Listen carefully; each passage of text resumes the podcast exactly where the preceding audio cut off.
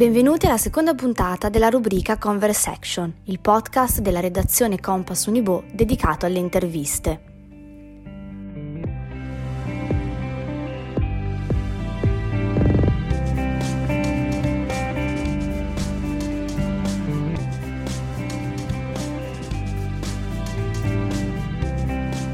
Il personale sanitario è la categoria che si è trovata prima di tutte a dover fronteggiare il virus operando in prima linea ed essendo costretta a prendere decisioni alle volte molto dolorose e tragiche. Per comprendere dall'interno cosa questo abbia significato, abbiamo deciso di intervistare Massimo Cita, medico nel reparto di rianimazione all'ospedale Carlo Poma di Mantova. Io sono Annika Poselli e vi auguro buon ascolto.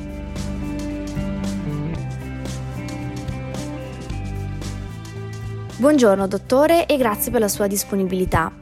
Come prima domanda le chiedo, ripensando a quest'ultimo anno di lavoro, come lo descriverebbe?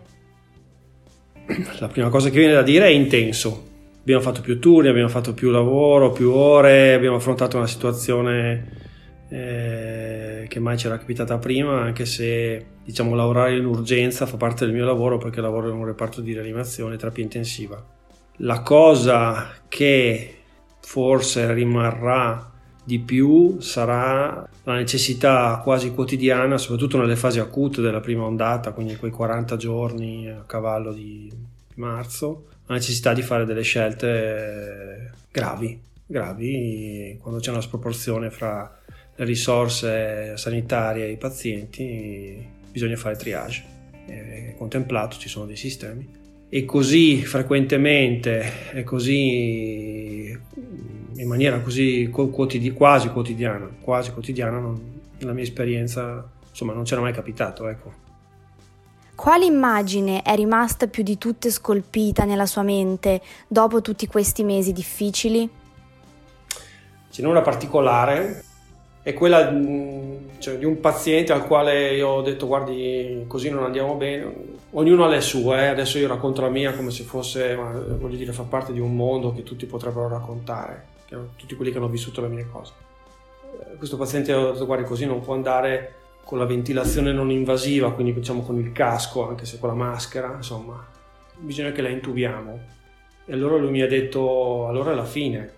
E io gli ho detto ma no, cioè non è che la fine, certo c'è un peggioramento della situazione, però insomma la soluzione di questo peggioramento è l'intubazione. E lui mi ha guardato, non, non, non mi ha creduto, io ho cercato di convincerlo, ma insomma ci sono riuscito e um, ha fatto un gesto.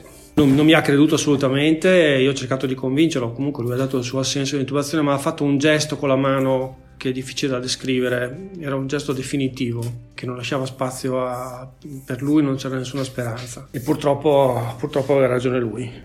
Questo non ce l'ha fatto. Ecco, questa è un'immagine che mi porto dietro da sempre, non so perché, non so perché proprio questo paziente, quel signore lì era uno che aveva lottato tanto prima dell'intubazione, insomma, però un motivo preciso del perché vi riferisco questa cosa non lo so. Quale stato d'animo, quali sensazioni l'hanno accompagnata in questi mesi di pandemia? Ha mai avuto paura? Allora, paura poca, perché io mi sono nascosto dietro il fare le cose. Per me è stato fondamentale avere delle cose da fare quando venivo a casa c'era un ambiente tranquillo e sereno, quindi mi, mi ristoravo tranquillamente e ho avuto un attimo di tentennamento quando mi è sembrato, ci è sembrato che ci fosse uno scollamento fra diciamo, le strutture locali e le strutture statali centrali. Si poteva a un certo punto intuito, avevo intuito che potesse esserci uno scollamento che poi non, noi non abbiamo vissuto in questo senso. Ecco. Ma c'è un'altra cosa che mi ha aiutato tantissimo, è che io sono un appassionato di storia, mi ha aiutato a pensare che un, una guerra vera sarebbe stato peggio, ma tanto peggio. Per cui sì, eravamo in una situazione importante, difficile, ma quello che avevano vissuto i miei nonni, mia nonna ne ha passate due, anche il mio nonno ne ha passate tutte e due quelle mondiali, mi raccontavano, mi hanno raccontato e è stato, è stato molto molto peggio quello. Me, a me questo mi ha aiutato tantissimo. Da più parti i media, nei mesi scorsi, hanno usato il termine eroi per definire la vostra categoria. Qual è stata la sua reazione, quella dei suoi colleghi? Prevalentemente fastidio.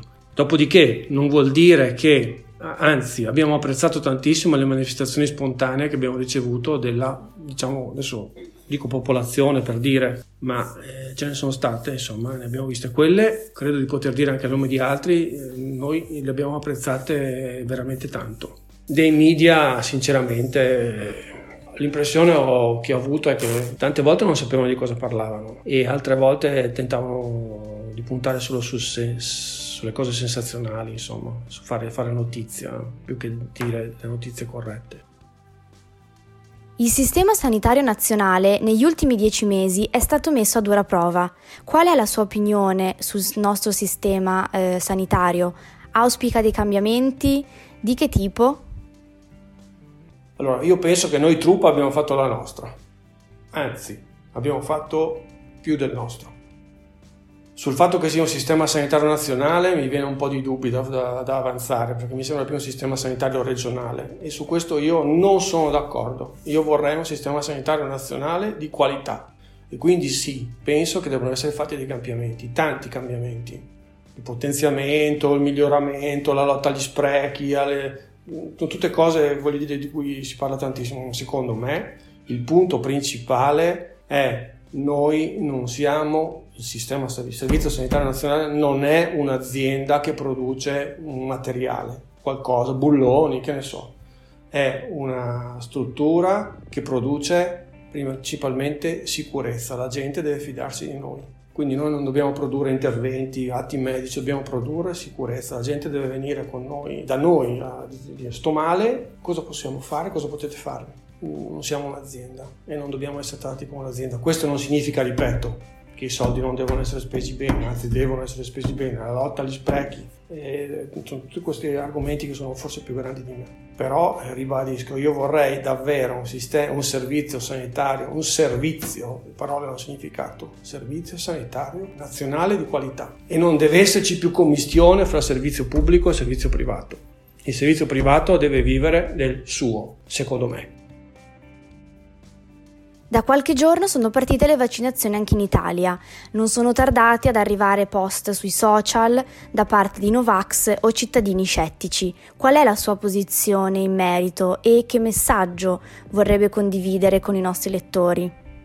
Guardi, io ieri ho fatto la seconda dose del vaccino, quindi io sono vaccinato, ho fatto tutte e due, due, due dosi. Non ho avuto dubbi, non ho dubbi sui vaccini Basta informarsi in maniera superficiale per capire che la vaccinazione è sicura dal punto di vista degli effetti collaterali, come tutte le altre vaccinazioni fatte da polio. Eh? Sull'efficacia abbiamo, ci sono espresse le, le, istituzioni che hanno il compito di vigilare su questo. Vedremo a lungo termine quanto durerà l'efficacia, eh, scusate l'immunità.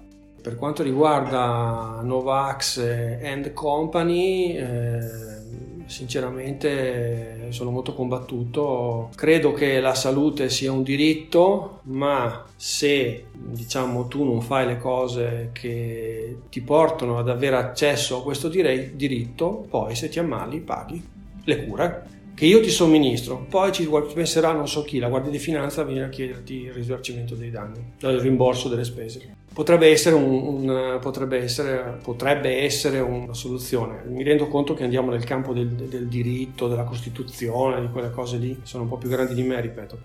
Cioè, voglio dire, il fatto che tu non ti vaccini costituisce un pericolo per gli altri. Mi spiace, passare, non si può passare sotto l'uscio questa cosa qui. Penso che ci siano delle persone che devono pensare a questa cosa e trovare una soluzione. La mia banale soluzione potrebbe essere quella che ho detto prima. Mi rendo conto che può essere banale.